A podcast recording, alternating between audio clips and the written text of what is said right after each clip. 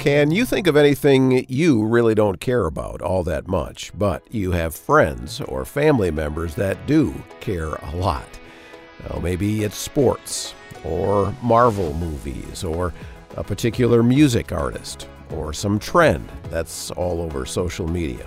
But yeah, you you really aren't all that interested. And in a sense, you could say you're apathetic about it.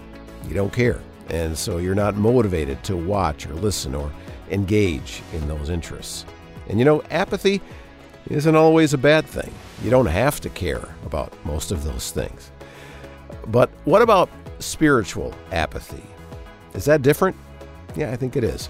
Spiritual apathy happens when we lack the motivation to grow close to God and to do His work. And that is a problem when we're not interested in that. In fact, it's a problem that's addressed by one of the minor prophets in the Bible. And the message of that prophet leads off part three of our study called The Twelve. Next.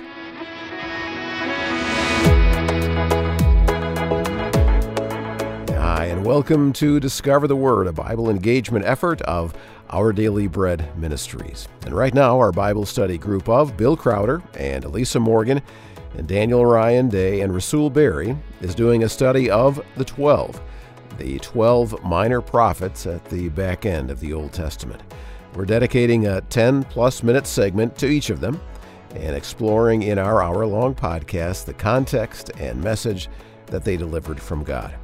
And so now, in part three of this podcast, we will look at Haggai, Zechariah, and Malachi, and then spend some time reflecting on how all 12 of them are part of the bigger story the Bible is telling. So, to begin this episode, it's a segment about Haggai, who had a message about something Israel struggled with that we still struggle with today. And that is an apathy about our relationship with God that needs to be addressed. And so pull your chair up to the table and let's continue this study of the 12 by focusing on minor prophet number 10, Haggai.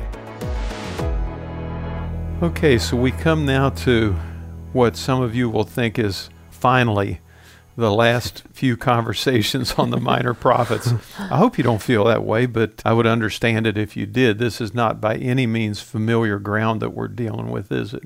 It's been new for me, uh, you know, and I've shared many times I'm not an Old Testament expert, but it's starting to make more sense to me. Mm-hmm. Yeah, I actually have enjoyed learning some of the nuances, uh, refreshing on some of the details that you can sometimes lose. There is some heavy lifting you have to do in terms of the yep. historical context and the framework, but it really the payoff is great, especially when you see how much they are echoed in the New Testament yeah. as well. Mm. Yeah, and the way that they just speak to today so well there's so many of the struggles that we've explored in these Old Testament prophets that, yeah, it's different imagery and different ideas, but the struggles are the same. We can relate to the struggles. And yet also the turn toward hope in almost every single one as it looks forward to God making all things right. It just reminds me of how we're always living in that in between between what Jesus did and what he will do. And yeah, I think that's what's been encouraging to me is the way it speaks to the struggles that all of us have, but it also lifts those struggles toward the hope that all of us have too, which is that one day God will make all things right, which is mm. what more than anybody else in the Bible, I feel like they point to that better almost than any other sections. One thing you get with the minor prophets is you get realism. There's no candy coating here. Hmm. I mean, everything is just unvarnished and raw and 100% on target as far as the human condition is concerned, with Israel kind of representing that human condition in a larger sense. If I could kind of kick us off by bouncing off of something Rasul said, he talked about getting some of the historical context. That's kind of where we want to begin because in this conversation, we're going to look at Haggai and Haggai is one of the post exilic prophets. Haggai, Zechariah, and Malachi are grouped as post exilic. Now, some add Joel and Obadiah, but not everybody agrees on that. Everybody agrees that Haggai, Zechariah, and Malachi are post exilic prophets. So, when we say that, what do we mean by post exilic? That they're speaking after the return from the exile. Yeah. Yeah, and the expectation was that the exile would do this work to change their hearts and to make them into new people. And one of the themes that shows up in the post exilic or after the exile prophets is that their hearts are still struggling to trust God again in, the, in a similar way to the ways ours do as Yeah. well. I heard it referred to one time as in the post exilic era, what we find is that Israel has returned, but they are not yet fully spiritually restored. It's those big blank areas in their spiritual life and their relationship with God that you're describing, Daniel. And some of that we pick up in the post exilic historical books, which are basically Ezra and Nehemiah. So you have Ezra and Nehemiah, and you have Haggai, Zechariah, and Malachi. Those are primarily the agreed upon post exilic books. And, and that's helpful because these are the last books that set the stage for the end of the Old Testament, which then kicks into what's called the intertestamental period, or sometimes referred to as the silent years, which is then no longer silent when John the Baptist comes on the scene and brings the word of the Lord for the first time since these prophets that we're going to be looking at this week. So, this is very strategic stuff, and it's stuff that I trust will be very helpful to us as we move along. So, they've returned home, they've returned to the land, and part of their mandate is that they're supposed to return home and rebuild what had been destroyed. Now, we know the theme of Nehemiah is rebuilding the walls of the city that have been torn down. The theme of Haggai is rebuilding the temple. And his whole message is about rebuilding the temple. And if I could just give you a little historical bit on this, the people returned, they laid the foundation for a new temple. But when we come into Haggai, it's 18 years later, and the work has not progressed. It hasn't progressed, and the temple still lays in ruins. And that's really the problem that Haggai is going to address. So, Daniel, if you would read for us Haggai 1, verses 1 and 2, that'll kind of get us into the text and the theme of the book. In the second year of King Darius, on the first day of the sixth month, the word of the Lord came through the prophet Haggai to Zerubbabel, son of Shealtiel, the governor of Judah, and to Joshua, son of Jehozadak, the high priest. Thus says the Lord of hosts These people say, The time has not yet come for rebuilding the house of the Lord. Okay, now there are a couple of things about that that are interesting. First of all, you have Haggai the prophet, then you have Zerubbabel, who's been appointed governor Mm-hmm. by the Persian king, and then you have Joshua the high priest. So you have really kind of the power trio in the land at this moment the secular ruler, the religious leader, and God's prophet and spokesman to the land. And when Haggai begins his prophecy, he begins with what the word of the Lord came to him saying, and the word of the Lord, and it emphasizes that this is what the Lord of hosts says. This people is saying, it's not time to build a temple yet. They are not interested in fulfilling a big part of the reason why they've been brought home. And there can be any number of possible reasons why they aren't interested in doing that. Can you think of any possible reasons that they might not be all that interested in building the temple? Well, I think of the generational reality. You know, I'm sure they'd lost many of their elderly in captivity, and so therefore you lose the hands on experience of God in the temple. But also, you, you just grow comfy where you are. And, you know, it's all about, well, you know, I don't go to church anymore, so I don't need to worry about the temple. It's, you know, when you stop mm-hmm. going, it's like, Yeah. you know, the space fills up with other things. Yeah, in a sense, this post exile generation is very similar to the post wilderness generation of Israel back in the Pentateuch. And if you remember, the Pentateuch ends in Deuteronomy with Moses rehearsing for a new generation the law that their ancestors had agreed to but failed to live up to. Hmm. Now we have more than a generation has passed, 70 years have passed, and there's a big gap between the people who experienced the temple back in the days in which it was a magnificent structure and the ones who have now been called to rebuild it. And so hmm. there's a little bit of a reboot going on for Israel here. Yeah. I also wonder to what extent, like when I see the phrase "the Lord of Hosts," like the warrior, mm-hmm. I'm wondering to what extent there might be fear attached to rebuilding the temple. We see in hmm. Nehemiah that there was provocation. The both the Nehemiah Ezra stories where them rebuilding the wall, them rebuilding the temple, caused them to be seen as a threat militarily, even. So I, I wonder to what extent there could be even some fear attached to that, which is why mm-hmm. Haggai is reminding them that they serve the Lord of hosts, the Lord of the one who is able to protect them from even outside dangers of them asserting or reasserting their own national identity as mm-hmm. the children of God. Hmm. I wonder too, kind of related to fear, but just the like almost the throwing of the hands of like, we've been there before, hmm. Mm-hmm. right? We watched the temple get destroyed. Do we really want to do all this work again? And who knows if this is really going to stick this time and we're going to get to stay and, and all of that. Or even then the practical side of like they're coming into a destroyed city.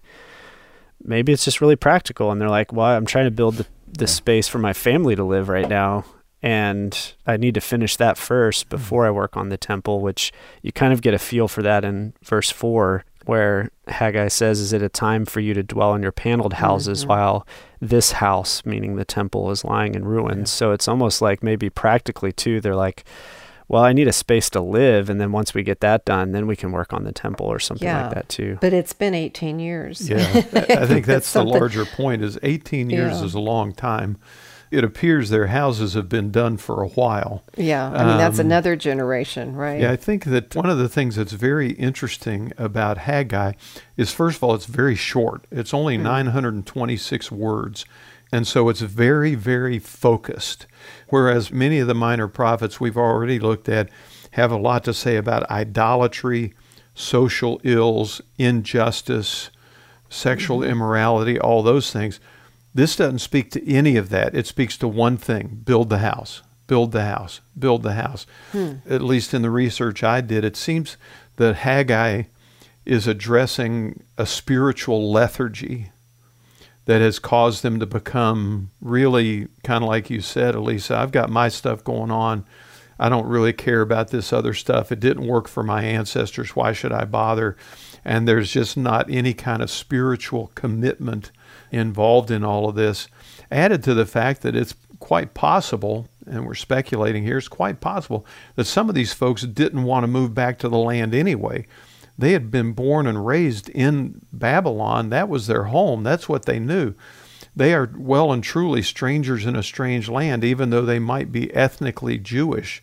They are not Jews of the land by any stretch of the imagination. You guys are making me think about a recent scenario that can kind of put us in these shoes where after the pandemic where you had a long period of time for some a year others over a year of not going to uh, the house of worship because of various different reasons. And there's a lot of that inertia that can set in that can make it challenging for folks to go back and to reintegrate into uh, that sense of community. And I'm wondering if hmm. that's some of what Haggai is trying to hmm. address is just, you know, trying to challenge them to re engage after a period where they couldn't because they were in exile. Mm-hmm. It's laid mm-hmm. idle for, as we saw, 18 years. Mm. It's going to take six years to finish this. Haggai isn't even going to be around when the project is finished. Zechariah is going to end up completing it. But you look at over 20 years from the time that they got there to the time that the temple was completed. To your point, Elisa, that's a long time. Mm-hmm. And you would think that within those years that it sat idle, that there would be some movement toward completion of the project. But Haggai is raised up as a prophet to address the fact that no, there hasn't been, and this is not acceptable to the Lord who has brought them back to their homeland. So, Bill, as you're thinking through this, a lot of what I've been hearing is very thematic toward rebuild the temple as kind of the message of Haggai. Is that how you would summarize it after spending time in that and leading us through that? Like, what is that primary message of, of this book? Well, I think the primary message is the need to rebuild the temple. Um, in Haggai 1 8, it kind of gives us the theme of the book. It says, Go up to the mountains, bring wood, and rebuild the temple that I may be pleased with it and be glorified, says the Lord. What Haggai is doing is he is reiterating to the people this is part of why you were brought home. Let's not lose sight of that and do it now.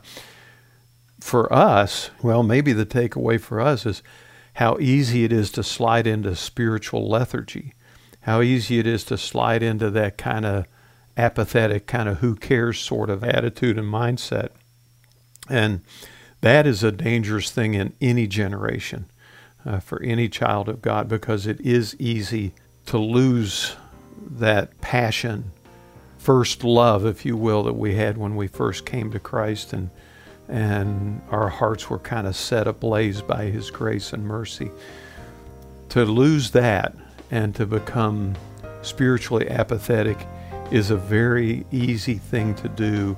And I think to us, this book becomes a warning about that spiritual apathy and the danger of it.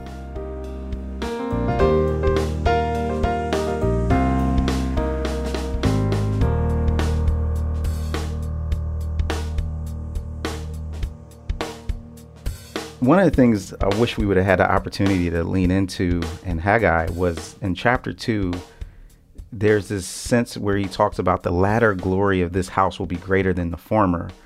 And I thought that was really interesting, especially since there seemed to be some disappointment among those who built it about their final result. So, Bill, can you tell us about, you know, where things ended with Haggai and how that ends up shaping up for us? Well, it's interesting because that is part of the underlying problem of the spiritual lethargy is that the previous temple had been built by Solomon mm-hmm. using plans and resources that his father David had accumulated for him. And it was magnificent in every way. And they come back, and most of them never saw that temple. They had no point of reference as to what a temple could potentially look like. And so when they finally get going, as we saw, they spend six years building this thing. And it's interesting that Haggai ends up saying to them, Who is left among you who saw the temple in its former glory? Mm. How do you see it now? Does it not seem to you like nothing in comparison? I mean, there's just this sense in which okay, finally, after 20 plus years, they get the temple rebuilt, but it's not even close mm-hmm. to what Haggai yeah. Remembers. It's believed that Haggai lived in Jerusalem before the exile and he returned as a very old man, and he had seen the former glory of the temple and the way it represented God, not only to Israel, but to the world. And now he sees this new temple, and yeah, it's there, but it ain't much and it's a hmm. great disappointment. And it kind of leads into our next minor prophet, who is Zechariah. Zechariah was a ministry partner of Haggai, and it's interesting because Haggai's, or Haggai, I say it both ways, his theme we saw clearly was rebuild the temple. Mm-hmm. Zechariah's theme is the glory of the Lord. There's almost a sense in which there's a bit of Haggai that's concerned about the glory of the temple, but Zechariah's concern is the glory of the Lord. And one of his major messages is going to be no matter what kind of temple you build, no matter how magnificent it might be, it cannot even come close to the glory of the Lord that it represents. And so there's a very high bar being set by Zechariah. So let's try and get into it a little bit. And Rasul, would you read Zechariah 1, verses 1 through 3? Sure. In the eighth month, in the second year of Darius, the word of the Lord came to the prophet Zechariah, the son of Berechiah, son of Iddo, saying, The Lord was very angry with your fathers. Therefore say to them, Thus declares the Lord of hosts Return to me, says the Lord of hosts, and I will return to you, says the Lord of hosts. Do not be like your fathers, to whom the former prophets cried out Thus says the Lord of hosts Return from your evil ways and from your evil deeds.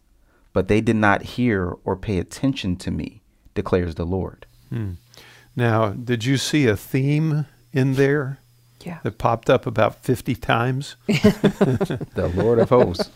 yeah, the Lord of hosts, that little phrase, the Lord of hosts, Mm-hmm. comes up over and over and over again. Some 50 times in Zechariah, the phrase Lord of hosts appears, and the phrase Thus says the Lord appears 62 times.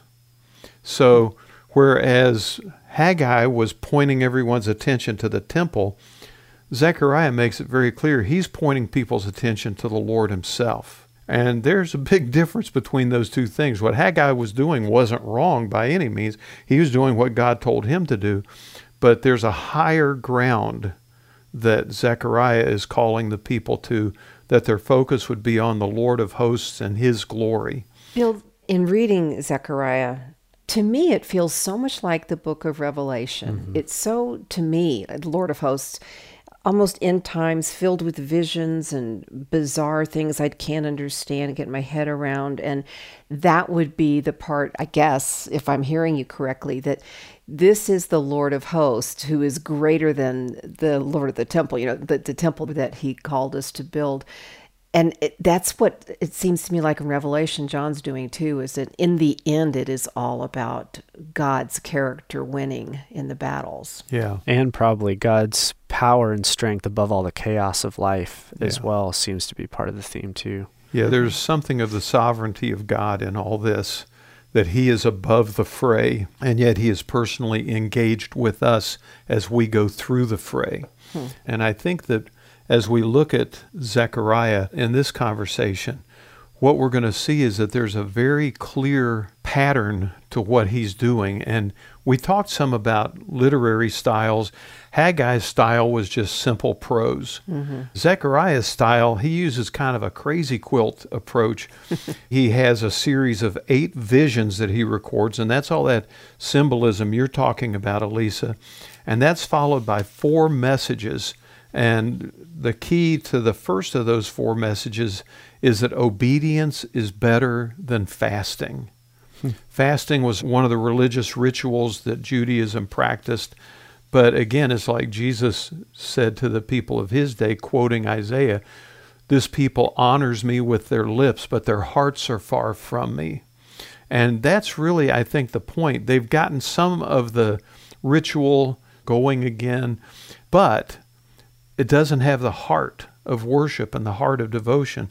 So that eight visions are followed by four messages, and those four messages are all calling people to repent.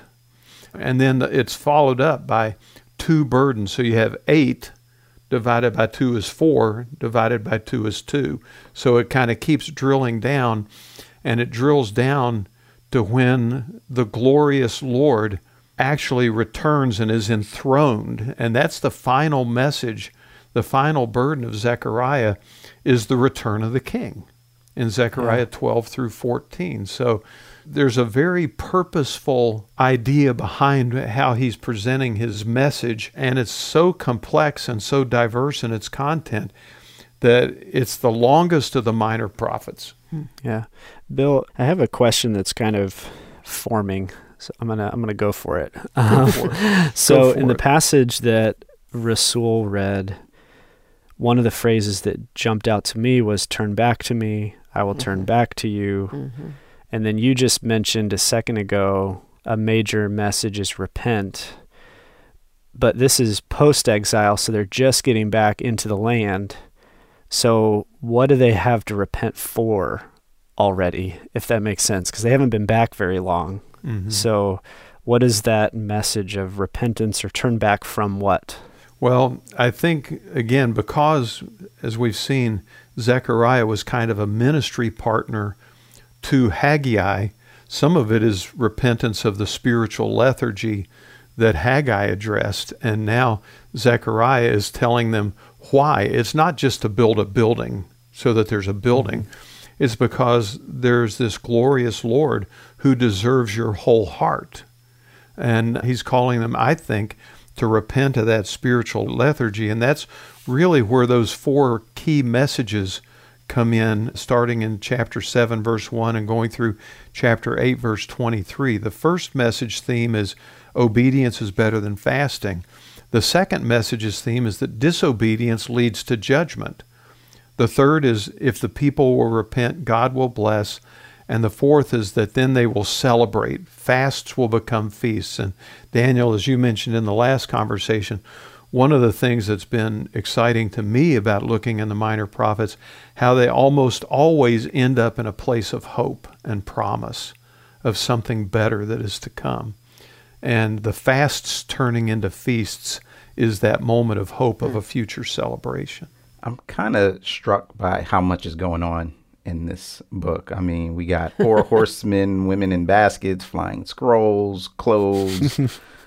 it's just a lot. Yeah. How do we get to kind of try to digest all of these themes, even on our own, if you're just sitting there reading and it just not get overwhelming? I, it's very difficult to read, and I think Elisa, your comparison to the Book of Revelations is a really strong one, because both are very heavy in symbols, and we don't tend to think in symbols today. We tend to think more pragmatically and more tangibly, and so I think because of the way we culturally have learned to process information symbolism can be challenging to us and we can feel a little bit overwhelmed by it. Plus, the fact that there's a part of us, I think, sometimes it wants to nail every single little detail down so that we have every single piece mm. of it intact. And sometimes I think, even though every single detail is important, and I don't want to be misunderstood on that, every single detail is important. Sometimes the big idea that the symbol is helping point to is maybe the more valuable thing. And here, all of these things are pointing to the glory of the Lord and His name and His honor and His character. That's what everything's pointing to. Maybe one way to express that, because I'm I'm doing this exactly what you're describing, Bill, trying to get into the minutia and understand it, and then I pop back up to the big picture, you know, as we're processing here. And maybe one way we've been talking about spiritual lethargy, and how, you know, Haggai really was speaking against that, and now Zechariah picks it up. You know, we become spiritually lethargic when we forget who God is mm-hmm. and when we reprioritize ourselves and our little worlds, you know, as yeah. more important than Him. And we can become just apathetic yeah. and unplug from it unless we pause and link back to God is our God and He is above all. And that's what really matters. Yeah, and I think you're right, Elisa. And I think with that in mind, I think it's really important that we put it out there that Zechariah has more to say about Messiah Jesus than any other minor prophet.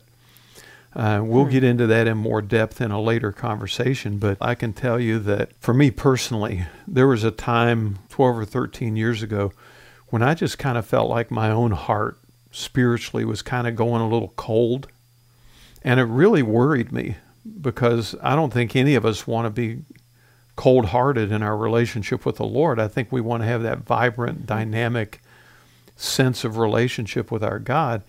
And I spent a lot of time thinking about how to kind of relight that fire and get that going again. And what I landed on was I just started reading through the Gospels hmm. over and over and over again to once again just become kind of captivated with Jesus. And the more I read the Gospels, the more I felt that kind of coldness of heart going away uh, because it was exactly what you said. It was focusing mm-hmm. on Him mm-hmm. and His person and who He is as the main point. And again, that's what Zechariah gets to in his two final burdens. The first one is that the anointed king is going to be rejected. And that's where we see a number of prophecies that are fulfilled during Jesus' passion. But then you have Zechariah 12 through 14, where the rejected king will be enthroned. If one of you would read Zechariah 12:10 and another Zechariah 14:9, that kind of brings us to Jesus in all of this. 12:10 I can read. But I will fill the house of David and the inhabitants of Jerusalem with a spirit of pity and compassion, and they shall lament to me about those who are slain, wailing over them as over a favorite son, and showing bitter grief as over a firstborn. Then 14:9 The Lord will be king over the whole earth. On that day there will be one Lord and his name the only name. Yeah. the name above all names, we're told in the New Testament, uh, will be that only name as the Lord Himself, who was once rejected and pierced and suffered on our behalf, will now well and truly be glorified before the eyes of the entire human race. And our relationship with that glorious Lord is priority one for each of us. Another great conversation about the message of one of the 12 minor prophets, the post exilic prophet Zechariah. And much like how God used the words of this minor prophet to try and draw his people back to himself, the words of Zechariah may give you help and guidance back to him as well. Well, you're listening to Discover the Word as we continue to meet 12 men in the Bible responsible for spreading God's message of not only discipline and judgment, but also hope and reconciliation. And that was Zechariah, minor prophet number 11 of the 12. And so, question for you Does discipline always work? Parents, how about it?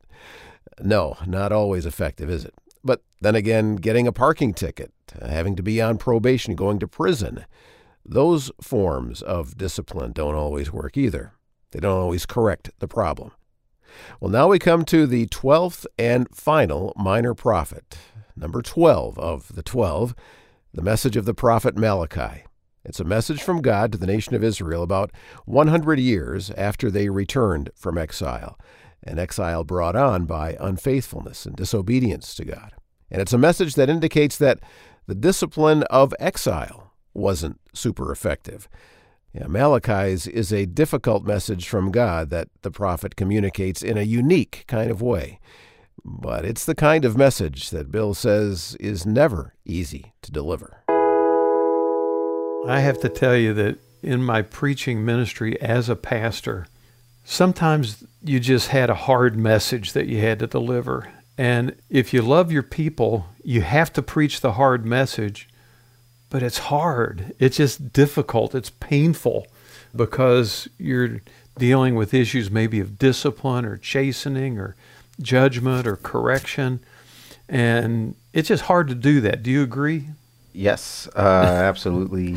you know, it's never enjoyable yeah. to, you know, give a word of rebuke or, or challenge. And yet it is a way of expressing love just as much as mm. giving a word of encouragement is. Yeah, I think preaching it is way easier. Like it's easier to preach a hard message.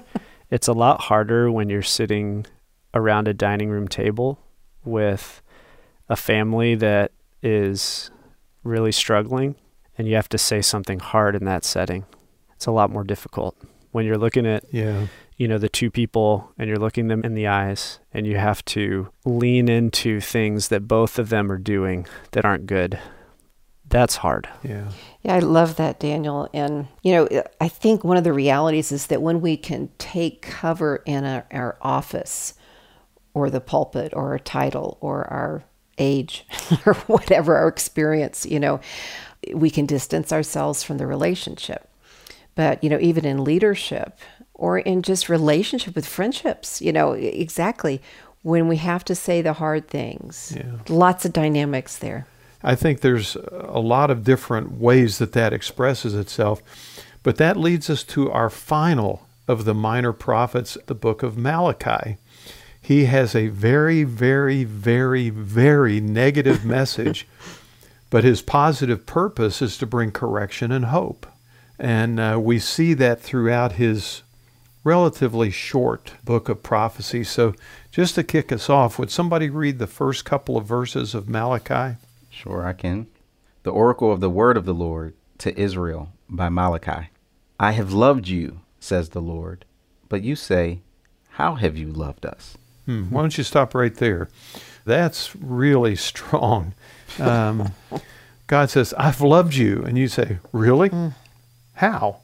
I mean, the answer that he would give to Jewish people in the Old Testament era might be different.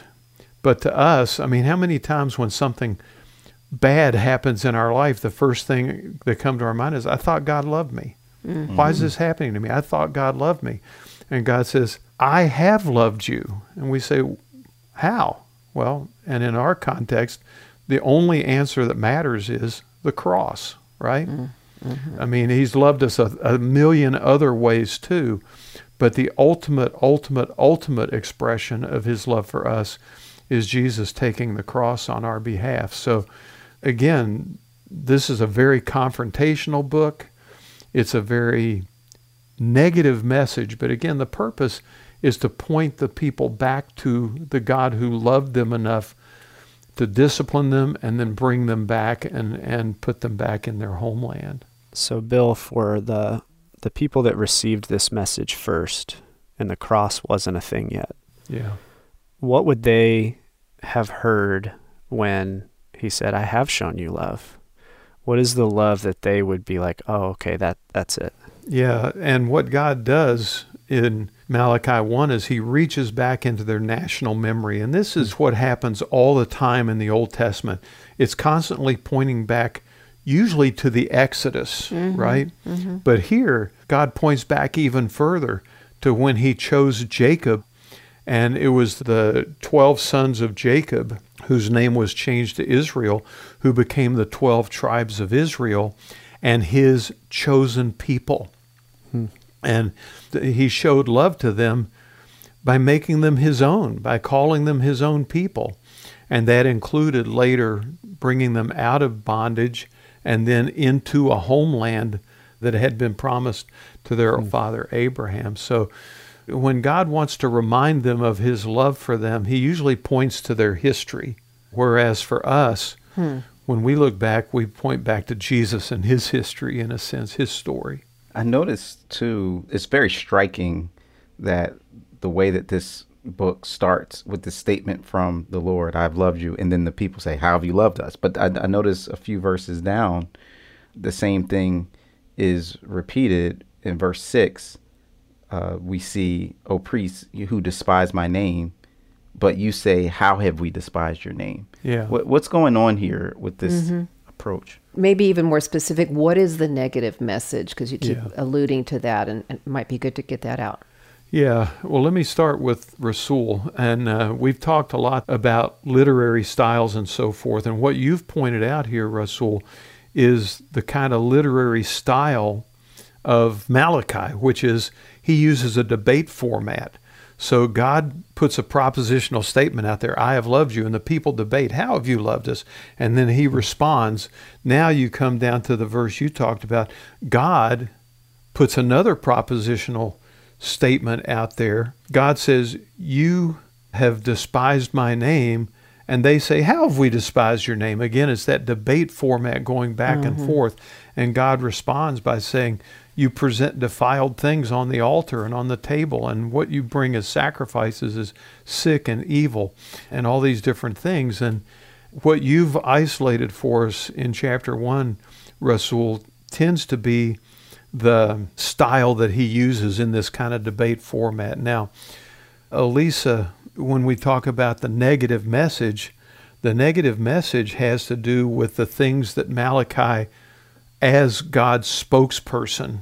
Uh, remember, he's one of those prophets that is not necessarily identified as a prophet, but he is functioning as a prophet. Remember, there were three primary offices in Israel prophet, priest, and king. The primary roles of the king were to administer the government, lead the armies, and be the final court of appeals for interpersonal disputes. Okay. The job of the priest was to represent the people before God, and the job of the prophet was represent God before the people. And here we see Malachi doing that in his rebukes. And throughout the course of his rebukes, we're going to see several things in particular that he's going to bring as the primary themes of rebuke with a lot of subtexts underneath. The first is formalism. And formalism is when you adhere to the mechanics of religion without the heart of worship. When you're dealing with the externals, you know. And again, we've talked so many times about how the themes of the minor prophets can speak to us in our generation. I mean, how easy, easy is it to just get into the habit? I'm going to go to church and I'll stand and I'll mouth the words and I'll sit and mm-hmm. I'll kind of listen and then I'll go home. Well, that's formalism. That's the same thing Malachi is warning Israel about. The second Yeah. is a lack of gratitude, which is the underlying problem to that first debate. I have loved you. Well, how have you loved us? Well, you talk about mm-hmm. lack of gratitude. I mean, how have you loved us? And then the third is immorality. And underneath all of those things, there are things like sorcery and adultery and perjury and fraud. And two of the themes that pop up repeatedly in the minor prophets oppression and injustice. Hmm. All of these are the subtext to the formalism, the thanklessness, and the immorality. So, through all of this, Malachi sees the only possible solution as a purging fire hmm. to purge and cleanse all of these things from the precious metal that God has called his people to be in his name. Yeah, yeah. And in several places, you've talked, Bill, about the significance of a given prophet's name. Mm-hmm. And Malachi, as I understand it, it means messenger, right? And I think that's just really profound because some of the other names we've looked at, at some of the prophets that we've looked at, you know, are things about, you know, remembering God or festive or, you know, just different. But Malachi's messenger is just kind of has italics around Yeah. it, doesn't it? Yeah, and some even think that because the name Malachi means my messenger, that that wasn't even his real name. It was a pseudonym. That it was written, actually, some suggest by Ezra or Nehemiah or maybe even Zerubbabel using Malki, which is the Hebrew, or Malachi as a pseudonym. It's interesting in uh, the Talmud, which is an ancient Jewish commentary on the Old Testament, in the Talmud, they actually credit the writing of this book to Mordecai. Where do we mm-hmm. know Mordecai That's from? wild. From Esther's. The book of Esther. Yeah, he was Esther's uncle. And in the Targum of Jonathan, which was another commentary, he added after the words Malachi the words whose name was Ezra the scribe. So there seems to be some serious thought that Malachi was not his name, that it was just a pseudonym that was used to signify his role as being the messenger of God, but it was actually written by somebody else. I mean, it definitely fits with the theme of Elijah, which is how the book ends, which is this idea that, in a way, you could say the Holy Spirit, in a like speaking through people kind of way, is leaving the scene for a little while Mm. as we wait for a new revelation to come. But the echo of God's voice and the echo of what has happened up to this point is continuing. And in anticipation of, at some point, a new Elijah coming, or maybe even Elijah himself coming back. And that's literally how the book ends is there's going to be another messenger coming Mm-hmm. and it's going to be this Elijah figure who Yeah. proclaims that the day of the Lord is here, that proclaims that the Messiah has come. Of course, some scholars think that the messenger is the Messiah as well, and so it's hard to know really Yeah. which one that the original hearers would have, have assumed. But the way it ends, lo, I will send the prophet Elijah to you before the coming of the awesome, fearful day of the Lord. Close the book. Big pregnant pause. Now we wait.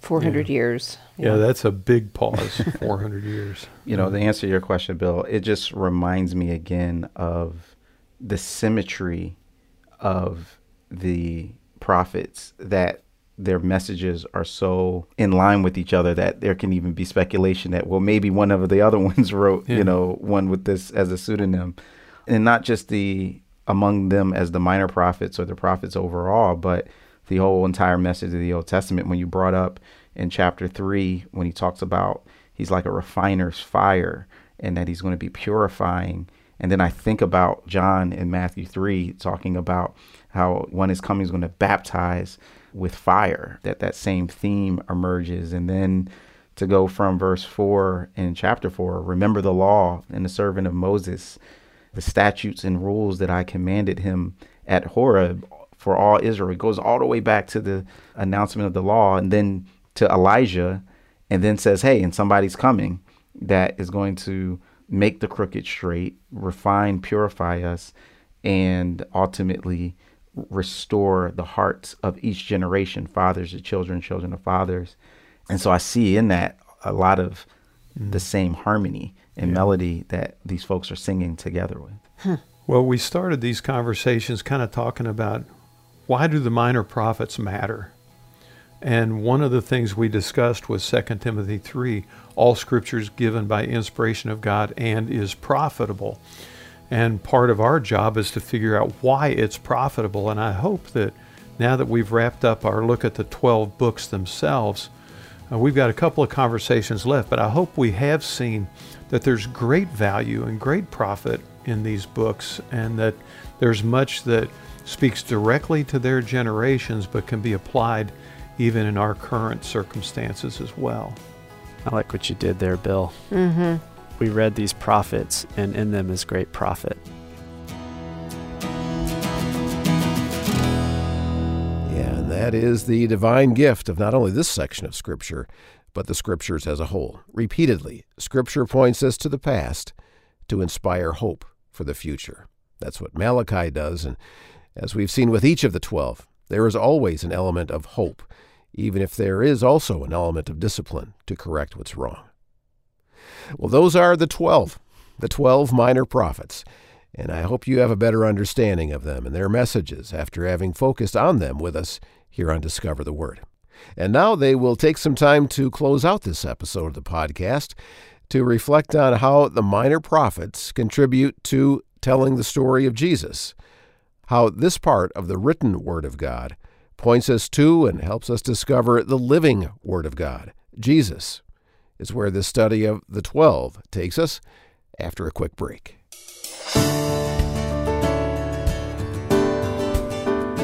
Well, Malachi is number 12 of the 12, but uh, your study of the minor prophets and the last few books of the Old Testament doesn't have to end just yet. Now, we mainly did a summary overview of each prophet, and so there is still quite a lot to unpack in their writings and messages, and the hope that they have for us today. So I invite you to check out another one of our Our Daily Bread Ministries resources that I'm sure will help you continue this exciting journey. Check out our Our Daily Bread University by going to odbu.org and on the heels of our conversations so far in this episode, use any of the names of the post exilic prophets, that's Haggai, Zechariah, and Malachi, in the search bar at the top of the home screen. You'll see the course named Post Exilic Prophets. And that is one that I highly recommend for anyone looking to go deeper into what we've been discussing in this episode. Enroll in this course from Our Daily Bread University at odbu.org about the post exilic prophets. Now, you know, one of our favorite books at Discover the Word is the Jesus Storybook Bible. Maybe a little surprising that a children's book is one of our favorites, but we've really been impacted by the way Sally Lloyd Jones demonstrates how every story in the Bible whispers Jesus' name, and how she invites us to discover that Jesus is at the center of God's great story of salvation. The story beneath all the stories in the Bible, from Noah to Moses to King David, every story points to Jesus. As she says, He is the piece of the puzzle that makes all the other pieces fit together. Well, we've spent almost three episodes now studying the Old Testament's minor prophets, walking through each of these 12 books together. But now, to conclude this series, we're going to specifically see how this section of the Bible points to Jesus and how that every story whispers Jesus' name perspective is true for the minor prophets as well and how, in fact, doing something like this is something our ministry has been doing for over 85 years. When Our Daily Bread Ministries was founded in 1938 by Dr. M.R. DeHaan, it was founded as a radio program called Radio Bible Class. And the theme song to that program when it first started was the gospel song, Tell Me the Story of Jesus. Tell me the story of Jesus. And here on Discover the Word, we've found that to be kind of core to what we try to do because a key part of our hermeneutic or how we approach the scriptures is to see everything in the Bible ultimately pointing to or finding its fulfillment in the person of Jesus. And I think for these final two conversations, what I want us to do is to see how the minor prophets help to tell the story of Jesus and move that story forward with prophetic insight. And uh, to kind of launch our thinking on this, Daniel, would you read for me Luke 24, verse 27? Just to set the context. This is Resurrection Day, and it's on the Emmaus Road, and Jesus comes upon two of his followers, and they're all disoriented and confused about the things that have been happening in Jerusalem with Jesus' crucifixion and reports of an empty grave. And so this is Jesus' response to them in Luke 24 27. Then, beginning with Moses and with all the prophets, Jesus explained to them the things concerning himself in all the scriptures. Okay, so you have Moses, which is the Mosaic law, and then what was the other? Prophets. All the prophets. Mm-hmm. All the prophets. That includes the ones we've been looking at these last three weeks. All the prophets. So, what I thought it might be good to do is just take a look at some specific verses from the minor prophets that are quoted in the Gospels specifically, because all the Old Testament points to Jesus, and then after the Gospel of John, the rest of the New Testament sort of explains Jesus so that he becomes the, the central figure of the entire Bible. So if we're going to begin with something, we might as well begin with his birth, uh, which is a good starting point. Micah 5, verse 2. Who would like to read that one for us? I've got it. But as for you, Bethlehem, Ephrathah, too little to be among the clans of Judah, from you one will go forth for me to be ruler in Israel. His goings forth are from long ago, from the days of eternity. And this is alluded to, I, I may have said quoted earlier, but in the very least, it's alluded to in both Matthew 2 and Luke 2, in both of the gospel birth narratives, by citing that it was in Bethlehem where Jesus was born. Now, why was it important that he be born in Bethlehem? Yeah, I've always connected that prophecy to him being the son of David and Yeah. the fact that that mm-hmm. was where David was from. That's mm-hmm. right. And because he was born in Bethlehem, it kind of validated his lineage in the kingly line. We have this fascinating moment in Luke chapter 2 where, in a sense, the Caesar of Rome puts the entire world in motion with this census just to get Joseph and Mary to Bethlehem so Jesus can be born in the right place. Yeah, It's a yeah. fascinating thing that to me always puts me in mind of the statement in Proverbs that the king's heart is in the hand of the Lord, and like a river of water, he moves it where he hmm. wants it to go. And hmm. at that point, he wanted it to go to hmm. Bethlehem. And so they end up in Bethlehem, and, and that's where Jesus is born. So that's one. Now, another one, which is a little bit harder for some people to get their minds around, is Hosea 11, verse 1. What's that have to say? When Israel was a youth, I loved him, and out of Egypt I called my son. Now, this is directly cited in Matthew 2, verse 15, and uh, it has to do with, if you'll remember, when Herod made the proclamation to kill all the babies in Bethlehem, and an angel appeared to Joseph saying, Flee to Egypt, and they go there for a period of time. And Matthew 2:15 says, and they were there until the death of Herod. That was what was spoken by the Lord through the prophet might be fulfilled, saying, Out of Egypt did I call my son. Now, if you read Hosea 11:1 as you did, it's talking about Israel. Mm-hmm. Mm-hmm. But here it's applied directly to Jesus. So how does that work? Well, it depends. If we were holding Matthew to the same standards that we would hold each other, we'd probably take some points off for for misusing the scriptures. But there's a bigger story going on than sometimes even we notice, even those of us who spend lots of time studying it. Mm-hmm. I love that, Daniel. That's exactly right. I go back to that overarching every story whispers his name. And you think about, you know, that God truly did call his son, his country out of Egypt under Moses. And, then it continues calling us out of all of our Egypts.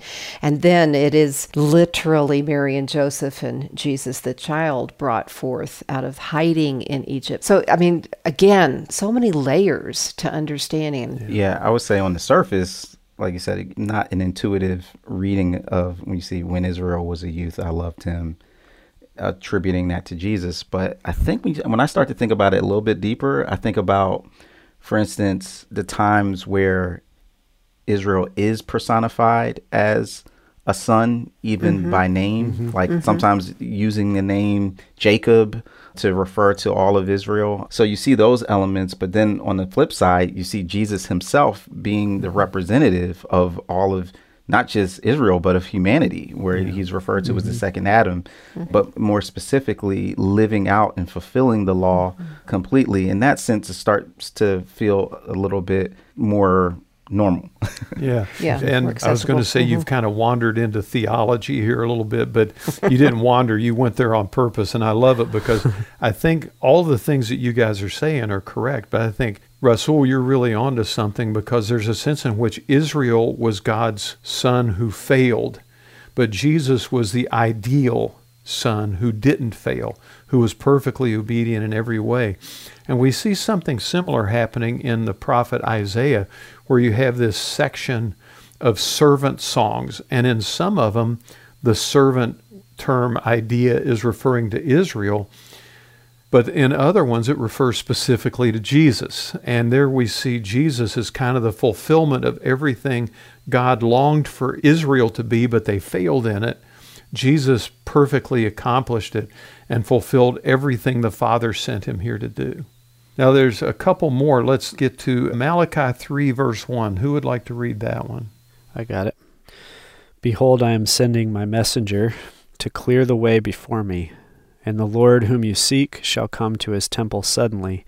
As for the angel of the covenant that you desire, he is already coming.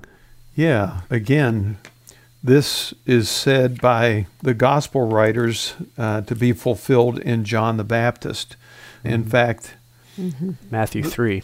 Yeah, Matthew 3 and Luke chapter 1, verse 17, the message of the angel to Zacharias before John the Baptist was even born. There's going to be a messenger. And it was interesting. In our last conversation, we were talking about Malachi, whose name means my messenger. And now it's going to be my messenger. And it's a messenger in the heart and spirit of Elijah, we're told in Malachi but it's fulfilled by John the Baptist, who was the one who would prepare the way for Jesus, who is the ultimate messenger and representative of God to his people. One last one, and in Jesus' story, this jumps us way forward, but it's Zechariah 9, verse 9. Uh, Rasul, can you get that one? Yep. Rejoice greatly, O daughter of Zion. Shout in triumph, O daughter of Jerusalem. Behold, your king is coming to you. He is just and endowed with salvation, humble and mounted on a donkey, even on a colt, the foal of a donkey. And what's in view there? Well, it's quoted in Matthew, right? Palm Sunday. That's yeah, Palm, Palm Sunday. that's a mm-hmm. triumphal mm-hmm. entry. So, mm-hmm. so we've seen the minor prophets telling the story of Jesus from his birth to his return from Egypt to his forerunner who prepared the way, now all the way to his public entry into Jerusalem, where, in a sense, he presents himself to the people as their long awaited messianic king. And even though in the moment they seem to accept him, we find out that in a, just a few short days, that acceptance wasn't very real or genuine. Here we have all the prophets speaking to Jesus and telling his story for us. And I just think it's fascinating how some of these minor prophets, maybe the only time we ever look at them is at Christmas time mm-hmm. or at Easter time, but yet they are contributing to this one great story that the Bible's trying to tell us. Yeah, so we've got one more segment now to conclude this study of the 12 and in just a moment, we'll pick up how the Gospels tell the Jesus story after the triumphal entry and see how connected the minor prophets are to the events of Passion Week, the week that ends with Jesus' trial and crucifixion and burial and resurrection. Again, I think we'll see how the 12 continue to whisper Jesus' name.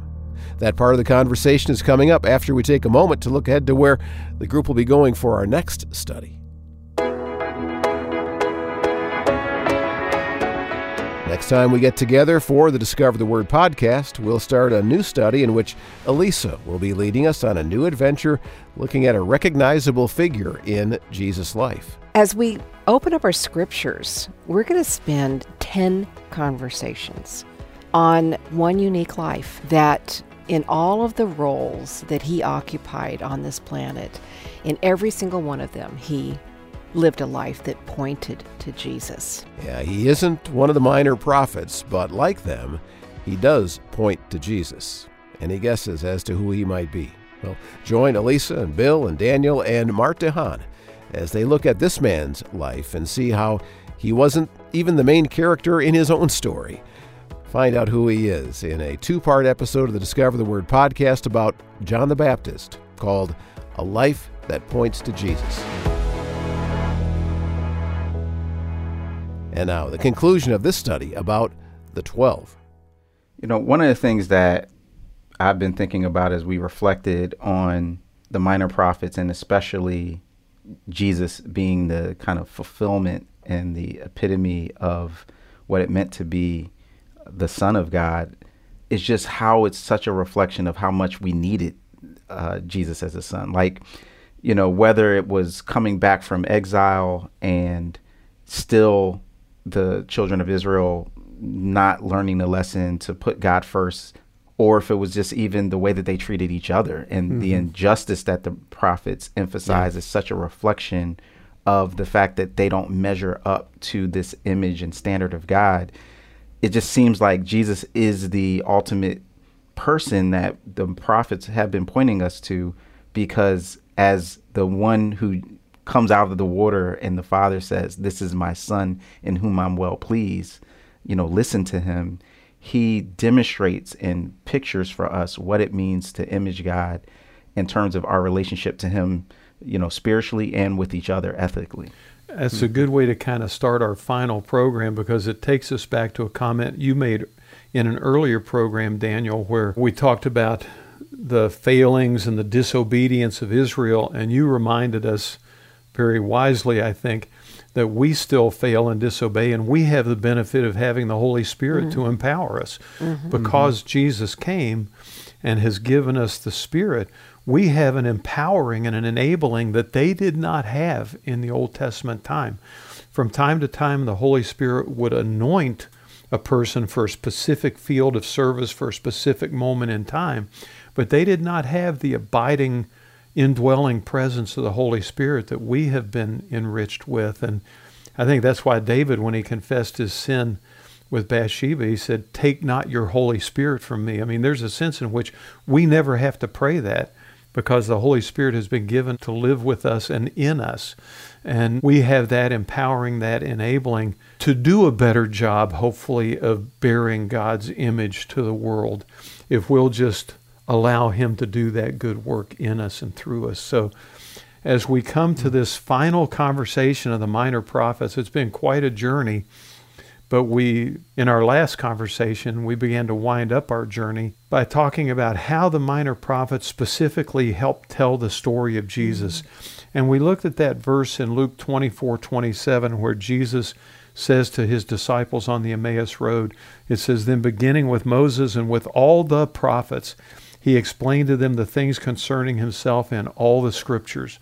Mm-hmm. We said all scripture is given by inspiration of God and is profitable. How is it profitable? It's profitable because it tells us about Jesus and it points to him. And we saw beginning with his birth, then his return from Egypt, then his forerunner, and then ultimately even bringing us to his triumphal entry statements in the minor prophets that either were quoted or alluded to in the gospel records. Now we've been brought into specifically Passion Week, and it's amazing how many of the details of Jesus' suffering and passion are talked about in the minor prophets. So let's begin with Zechariah 13, verse 7. Who'd like to read that for us? I got it. Awake, O sword, against my shepherd, and against the man, my associate, declares the Lord of hosts. Strike the shepherd that the sheep may be scattered, and I will turn my hand against the little ones. Now that's quoted in part by Jesus himself in Matthew 26 31, mm-hmm. and again in verse 56, where they come and arrest Jesus with clubs and swords. He says, All this has taken place that the scriptures of the prophets may be fulfilled. But in 31, he specifically says, All of you are going to fall away from me this night because it was written, I will strike down the shepherd, and the sheep of the flock shall be scattered. Mm-hmm. And that's what happens in Gethsemane as Jesus is arrested. All the disciples forsake him and flee and are scattered as Jesus is taken into custody by a kind of a compilation of temple guards and Roman soldiers and troops. And it's just interesting how Jesus himself points to that statement in Zechariah as kind of kicking off what's going to start his season of suffering with those beatings and that abuse. You know, we talked in a previous conversation about how, you know, this is telling the story of Jesus. And we talked about the allusion to every story really expresses something of Jesus. But I'm really floored at how it's only Jesus who can accurately quote the minor prophets, mm. you know, and really show to us where they tie together. I mean, it's like a dot to dot that only the divine mind can truly understand. That he would pick up that quote from Zechariah and connect it in that moment in the mm garden with a sword, with his disciples. It's mind boggling yeah. that he's God. Because on a human level, certainly, like you're saying, that's a fairly obscure verse. mm-hmm. But yet it perfectly describes what's yeah. going to be the beginning of his sufferings. Yeah. Let's look at another verse from Zechariah, and that's not a surprise because we saw that Zechariah speaks more of Messiah than any of the other minor prophets. Zechariah 11, verse 12. Then I said to them, If you are satisfied, pay me my wages. If not, don't. So they weighed out my wages, 30 shekels of silver. Yeah, and that's alluded to in Matthew 26, verse 15, with Judas and Jesus' betrayal in 26:15 Judas says, "What are you willing to give me to deliver him up?" Again, give me my wages.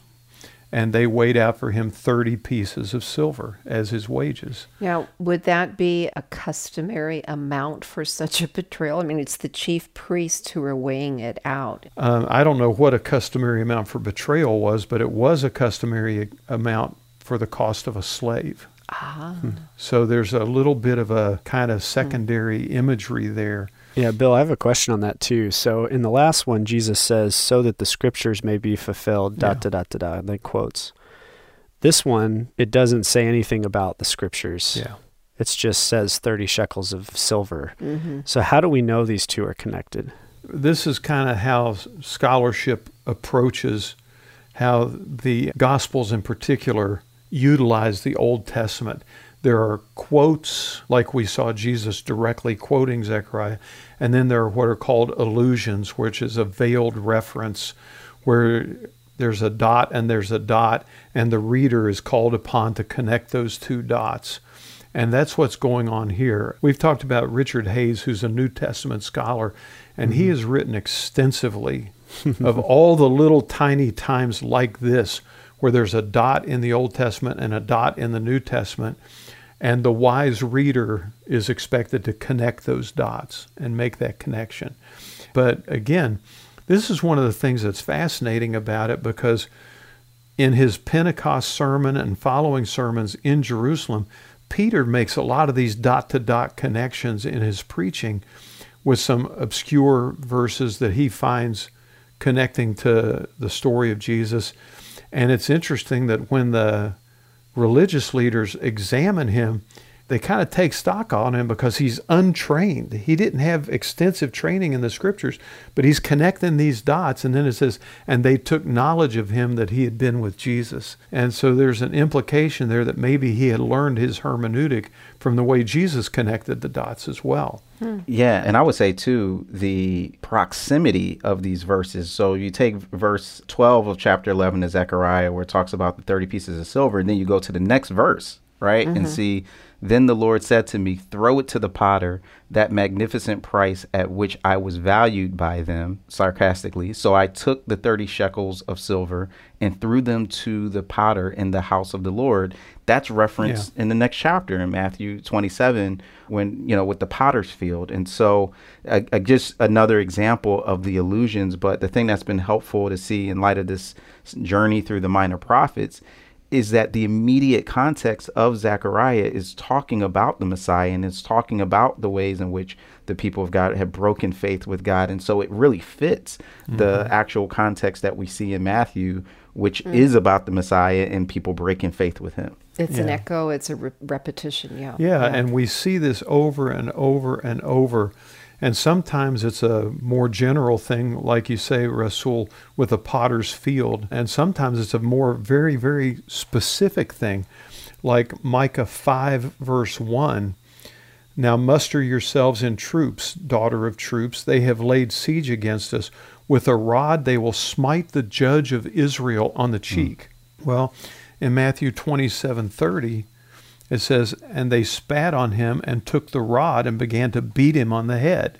Now, again, there are dots there where there's an allusion, an echo from that Old Testament prophecy that the wise reader is supposed to connect those dots. And because we spend very little time in the minor prophets, mm-hmm. uh, we don't have as easy access to some of those dots. Uh, let's look at one more. This is one of the more profound ones.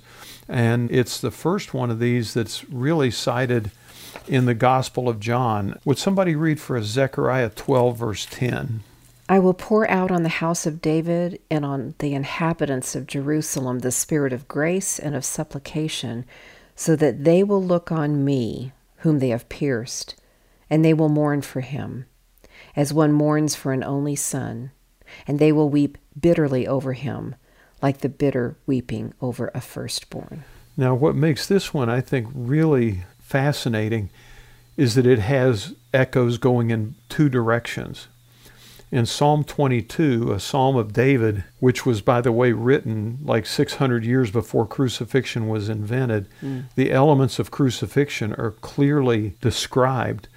They pierce my hands and feet, David says. And so much of that, starting with, My God, my God, why have you forsaken me, is not only quoted by Jesus on the cross, but it is alluded to during the crucifixion event.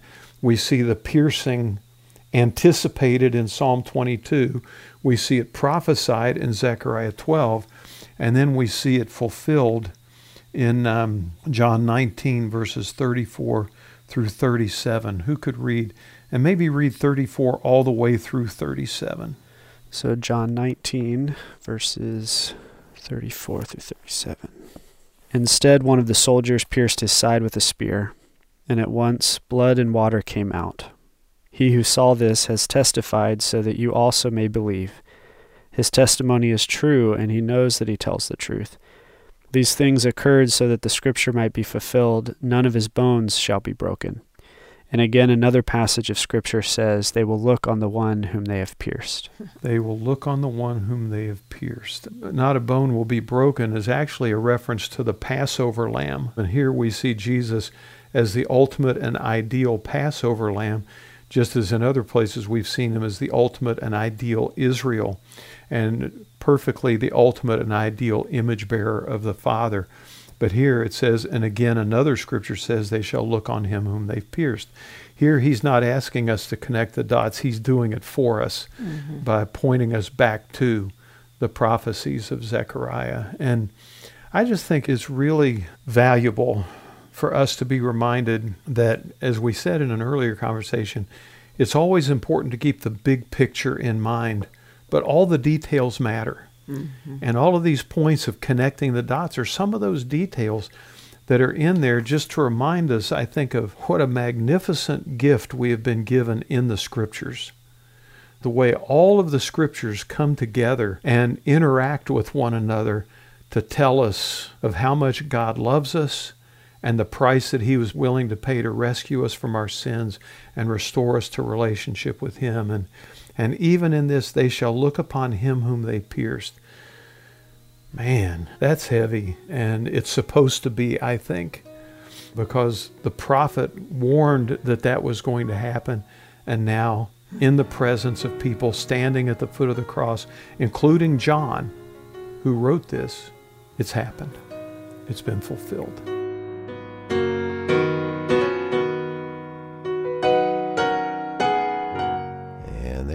Have a three part study of the 12 the 12 minor prophets. And I hope you found that this study of Hosea through Malachi, those 12 short prophetic writings that close out the Old Testament, helpful.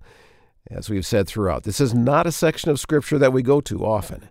Uh, most have not ever spent a significant amount of time digging into the context and the messages of each of these prophets.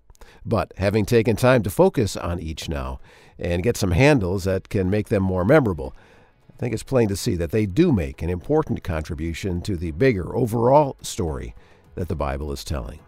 And what they say about God and what they say about things people struggled with back in their day are important for us to hear today.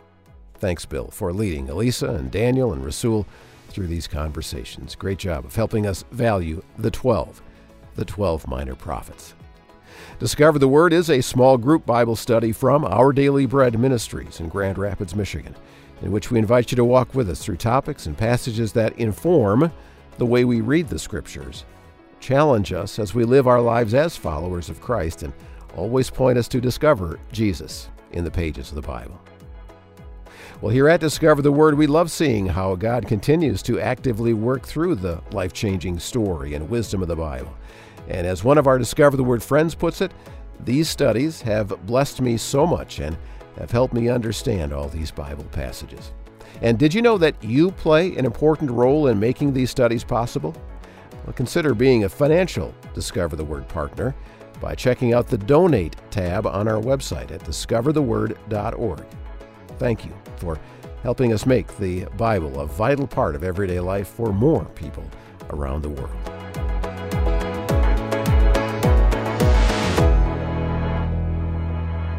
Thanks for listening. I'm Brian Hettinga. Discover the Word is provided by Our Daily Bread Ministries.